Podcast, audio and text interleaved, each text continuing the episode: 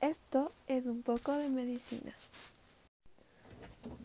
Bueno, empezaré con el ciclo menstrual. El ciclo menstrual va a ser un ciclo por el cual la mujer va a pasar cada 28 días, y es que su ciclo vendría a ser regular. Sin embargo, este puede variar según mujer a mujer, debido a que cada una tiene distintas características físicas y hormonales dentro de nuestro cuerpito. Entonces hablaremos del ciclo menstrual de manera generalizada. Existe una hormona que va a liberar la hipófisis, la cual va a actuar sobre la adenohipófisis. Esta se llama la hormona liberadora de gonadotropinas, la cual actúa en la adenohipófisis para que libere las gonadotropinas. Estas gonadotropinas van a ser muy importantes debido a que junto a la folícula estimulante y la luteinizante van a dar paso a lo que viene a ser el ciclo ovárico. El ciclo ovárico es muy importante debido a que gracias a este ciclo tenemos todo lo que vendría a ser los cambios hormonales dentro del cuerpo de una mujer. Ahora bien, ¿qué procesos incluyen en el ciclo menstrual? Bueno, son dos esencialmente, es el ciclo ovárico y el ciclo menstrual. El ciclo ovárico va a ser aquel que va a tener lugar propiamente en el ovario, mientras que el uterino va a ser el cual va a sufrir las características gracias a esta secreción hormonal dentro de la pared uterina. Poco a poco vamos a ver cómo es que esto ocurre. ¿Qué es en sí el ciclo menstrual? El ciclo menstrual va a durar aproximadamente 28 días, si es que es un ciclo regular. Sin embargo, puede extenderse o puede retrasarse, depende de cada mujer, como ya dije anteriormente. Además, va a ser controlado por los ovarios, por su secreción hormonal. Este va a empezar desde la pubertad, es decir, desde la menarquia, que vendría a ser 11-13 años, hasta la menopausia, que vendría a ser mujeres de ya 45-50 años. Los días fértiles que va a tener una mujer van a variar según su ovulación, pero hay que tener en cuenta que el día fértil de una mujer va a ser 3 días antes de la ovulación y 2 días después de la misma. ¿Por qué 3 días antes? Porque el espermatozoide puede vivir hasta 72 horas en la mucosa vaginal, mientras que un óvulo puede vivir lo que vendría a ser 2 días. Ahora bien, vamos a continuar con lo que vendría a ser el ciclo ovárico. Primero una pausa. Me acabo de dar cuenta que Anchor es una verga, porque ya no hay cómo poner soniditos. Entonces, ¿qué tal si les aplaudo? Bueno, ese va a ser nuestro cambio ya. El ciclo ovárico. ¿Qué es el ciclo ovárico? Va a ser un proceso hormonal, el cual generalmente se va a dar de la siguiente forma. Esto lo que le voy a decir, esta siguiente rueda, es la manera más generalizada del ciclo ovárico. Primero viene a estar estimulado de 15 a 20 folículos. Folículos preantrales, ya posteriormente vamos a ver cuáles tipos de folículos hay, tal vez en otro podcast, no sé si alcance para que sea un buen tiempo, no me quiero alargar tampoco aquí. Después, solo uno de estos va a alcanzar la maduración normalmente. ¿Por qué normalmente? Porque van a existir casos en los cuales van a ser 2, 3, 4, ahí tenemos los mellizos, trillizos, quintillizos, todo eso. ¿Por qué? Porque óvulos lograron también madurarse y los espermatozoides lograron realizar una buena capacitación, reacción acrosómica con los mismos. Pero eso veremos posteriormente, no se apure. Bueno, después de esto vamos a tener lo que viene a ser la degeneración de los folículos no maduros.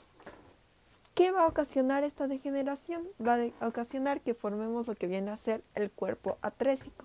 El cuerpo atrésico posteriormente, gracias a la acción de la hormona luteinizante, va a hacer que este se convierta en cuerpos lúteos con células luteinizantes. Entonces, este cuerpo lúteo es muy importante dentro del cuerpo de la mujer debido a que mantiene los niveles hormonales. Por ejemplo, hormonales de progesterona. Es muy importante porque gracias a la progesterona nuestro endometrio va a lograr adquirir lo que vendría a ser la capa compacta y la capa esponjosa. Va a haber un cierto punto dentro de nuestro ciclo en donde va a ocurrir la implantación. La implantación se da en la fase progestacional y es muy importante que la progesterona haya podido recubrir bien esta parte para que se dé una buena implantación. Ok. También cabe recalcar que el óvulo maduro, tenga que salir del ovario. Entonces, ¿qué ocurre? Para salir del ovario después de la ovulación, este va a ser atraído a través de las fibras de las tubas uterinas hacia dentro de la luz del mismo. ¿Para qué? Para que el óvulo pueda estar dentro de la tuba y se pueda dirigir a lo que vendría a ser las paredes uterinas. Existen en este punto dos casos. El caso que la mujer quede embarazada y el caso en que la mujer no quede embarazada. Si es que ella queda embarazada, va a existir una liberación de una hormona llamada gonadotropina coriónica humana. No es gonadotropina. Que va a ser secretada por el sincitotrofoblasto, que ya vamos a ver posteriormente. Esto es muy importante que debido a que mantiene este cuerpo lúteo, el que habíamos formado el cuerpo atrésico que se convirtió en cuerpo lúteo, va a mantenerlo para así mantener los niveles de progesterona. Los niveles de progesterona dentro de nuestro cuerpito, cuando estamos embarazadas, es muy importante debido a que si se reducen antes, pueden ocasionar lo que vendría a ser un aborto espontáneo. Ahora bien, si es que no existe tal fecundación, si es que la mujer no va a quedar embarazada, lo que sucede es que este cuerpo se va a degenerar a los 9 días, ocasionando lo que es conocido como la menstruación. Y así es como se repite de nuevo el ciclo, empezando por la estimulación de 15 a 20 folículos preantrales. Ahora bien, vamos a ver paso por paso, cosita por cosita. Pero para que veamos cosita por cosita, primero voy a poner una musiquita de fondo. Literal, está demasiado silencioso. Bueno, va a estar sonando una cancioncita de fondo. Mientras, hasta este punto voy a hacer algunas preguntas para poder resolver. Tal vez ustedes en sus casas, si es que me escuchan, si es que alguien llega a escuchar este audio, obviamente. Primera pregunta: ¿qué hormonas actúan en el ciclo menstrual? Bueno, primero esta pregunta es demasiado capciosa debido a que tendríamos que tener en cuenta si es que estamos refiriéndonos a hormonas liberadas por el ovario o hormonas liberadas por la hipófisis. Pero no, en este caso les pregunto por la hipófisis porque es lo que hemos visto. Entonces, las hormonas principalmente es la liberadora de gonadotropinas, la gonadotropina, folículo estimulante y la luteinizante. Muy bien. ¿Qué ciclos van a comprender el ciclo menstrual? Dos principalmente, el ciclo uterino y el ciclo ovárico. Muy bien. ¿Qué es el ciclo menstrual? El ciclo menstrual va a ser un periodo o un ciclo por el cual van a pasar las mujeres desde su menarquia hasta su menopausia. Este va a ser comprendido por 28 días normalmente, en el cual va a existir una ovulación. Muy bien. Y con respecto al ciclo ovárico, ¿cuántos folículos son madurados en cada ciclo o estimulados a madurar? De 15 a 20 folículos. ¿Y cuál es el que madura completamente? Solo uno, que viene a ser el que va a ser posteriormente fecundado. ¿Cómo se llama el proceso por el cual el cuerpo lúteo se desintegra? Este se va a llamar luteólisis. No mencioné las partes anteriores porque no me había acordado, pero ahora que lo leo así encimita, es luteólisis. ¿Por qué luteólisis? Bueno, esto viene un poco más del origen de la palabra y cómo esta se compone. Lisis significa ruptura, entonces luteo proviene de lo que vienen a ser las células lúteas. Luteólisis, ruptura de las células lúteas. Es muy fácil estudiar cuando se sabe un poco más lo que vendría a ser la palabra en sí. Es mucho mejor. Bueno, ahora que ya hemos visto esta primera parte y me voy a callar para escuchar la canción.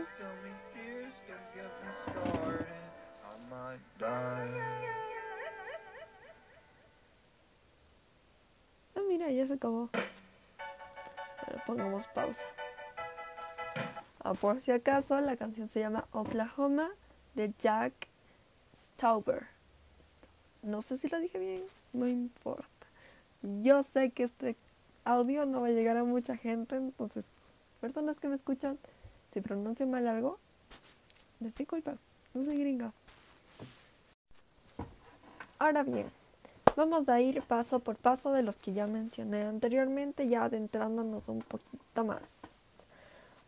La estimulación de los folículos preantrales. Bueno, nosotros vamos a tener lo que viene a ser la hormona folículo estimulante. La folículo estimulante va a ser primordial para este paso. También la hormona luteinizante, pero actualmente la folículo estimulante es la que más papel juega.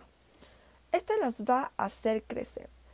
Digamos que, no sé, alguna mujer llega al consultorio, se hace los exámenes y resulta que sus ovocitos no maduran completamente o se atrofian, se vuelven atrésicos antes de la ovulación.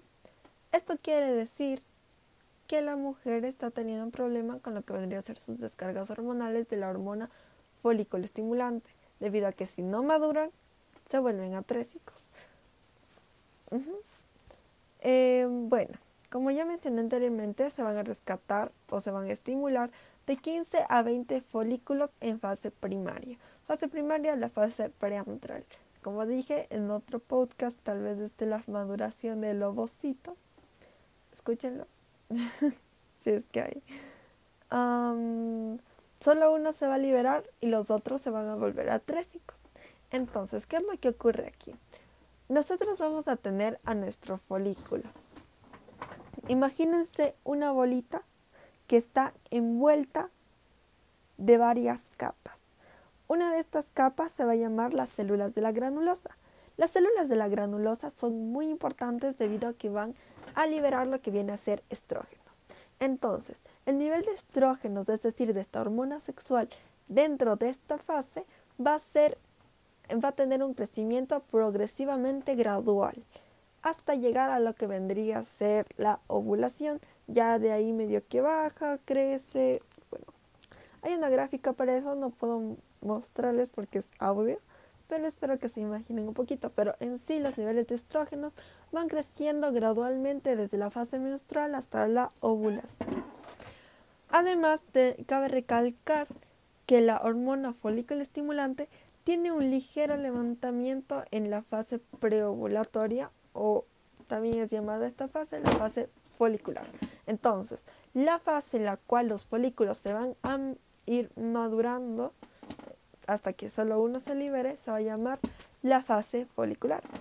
Ahora bien, hay que tener en cuenta que este crecimiento de estrógenos va a ser causado debido también a otras partes de este mismo, que viene a ser la teca interna. La teca interna es otra estructura que va a estar rodeando nuestro ovocito, la cual va a generar mayormente lo que vendría a ser llamado las hormonas andrógenas. Estas hormonas andrógenas, al tener contacto con las células de la granulosa... Ay, me acabo de tocar un corte y me estaba doliendo. Yo no sabía por qué me dolía el dedo. Ahora lo sé. La teca interna. La teca interna va a secretar lo que viene a ser hormonas andrógenas. Estas hormonas andrógenas, al tener contacto con las células de la granulosa, van a convertirse en lo que vienen a ser posteriormente estrógenos. ¿Por qué? Porque hay una enzima muy importante que se llama aromatasa. Eso se ve en histología, sin embargo, lo estudié porque yo pensé que me iban a tomar muy profundo, pero no me tomaron muy profundo, sin embargo, tomaron muchas cosas que no sabía. Yo profundizando en algo y al final toman otras cosas. Así es la vida, nunca se puede hacer nada, pero ahora estamos estudiando bien. Y las células de la granulosa, además del estrógeno, también van a secretar lo que viene a ser estrona y estradiol. Entonces, la teca interna y las células de la granulosa al juntarse van a ser muy importantes para la secreción de estrógenos específicamente. Cabe recalcar que la estrona y el estradiol vienen a formar parte de lo que vienen a ser las hormonas sexuales del grupo estrógenas. Uno es andrógenas, el otro es estrógenas. Entonces, ¿qué es lo que va a hacer estos niveles de estrógenos en nuestro ciclo menstrual? Primero va a estimular nuestra hipófisis para que secrete más hormona luteinizante. Esta hormona luteinizante, posteriormente veremos que en la ovulación va a tener un pico. Este pico va a hacer que se libere en sí lo que viene a ser nuestro óvulo. Además, cabe recalcar que el moco cervical se va a adelgazar. ¿Por qué se adelgaza? Porque va a así facilitar lo que viene a ser el paso de los espermatozoides a través del mismo. Además, también nuestro endometrio va a entrar a lo que viene a ser la fase secretora, la fase progestacional. Es decir, va a empezar a crecer gradualmente para tener un espacio estable para la implantación del próximo cigoto, la próxima mórula, que también lo veremos posteriormente en otro podcast, que de ley lo subo este mismo día, pero no importa. La gente no le importa lo que estoy grabando, así que no me importa lo que escuche. Continuamos. Ahora bien, vamos a adentrarnos a lo que viene a ser llamado la ovulación. Pero voy a poner una musiquita muy bonita, se llama Night Running de Shin Sakura feat. AAAM I think. Voy a bajarle un poquito, pero ya, para que se escuche de fondo. Siento que esto va a ser muy, muy gris y que no hay tanta música, entonces. Igualmente, nadie me paga, no me importa el copyright. Bueno, vamos a ver. La ovulación. A partir de esta descarga de la hormona luteinizante, es decir, la hormona LH, va a existir los siguientes procesos. 1. Maduración del ovocito. Nuestro ovocito se va a encontrar en lo que viene a ser la meiosis número 1. Entonces, al madurar, decimos que va a empezar a tener la meiosis número 2. Entonces, al tener la meiosis número 2 va a ser muy importante debido a que va a formar lo que viene a ser el uso mitótico. Este uso mitótico es muy importante debido a que posteriormente, cuando se compacte en un pronúcleo, va a poder juntarse con el pronúcleo masculino. Bueno, eso ya es posteriormente, pero es importante el hecho de que reinicie la meiosis número 2. Sin embargo, se detiene en metafase. ¿Por qué? Porque aún no llega ningún espermatozoide, entonces se va a quedar como que nada, pues aquí me espero si quiero un momento. Bueno, X. También va a liberar lo que viene a ser progesterona. Además de que cabe recalcar que la hormona luteinizante es muy importante para que el cuerpo atrésico se mantenga. Es por eso que puede liberar los niveles de progesterona. Y por último, lo que ocurre es la ovulación. En nuestro útero, imagínense, en nuestro ovario, no útero. Imagínense una estructura en forma de almendra. Esta estructura en forma de almendra dentro va a tener muchas células, sin embargo va a tener un espacio en el cual va a tener una ligera abertura, ligera, muy ligerita. Esto se va a llamar el estigma. El estigma es un bulto que aparece como una manchita y es justamente para la liberación de este óvulo. Entonces, ¿qué es lo que sucede? El óvulo va a actuar con lo que viene a ser la colagenasa y la prostaglandina.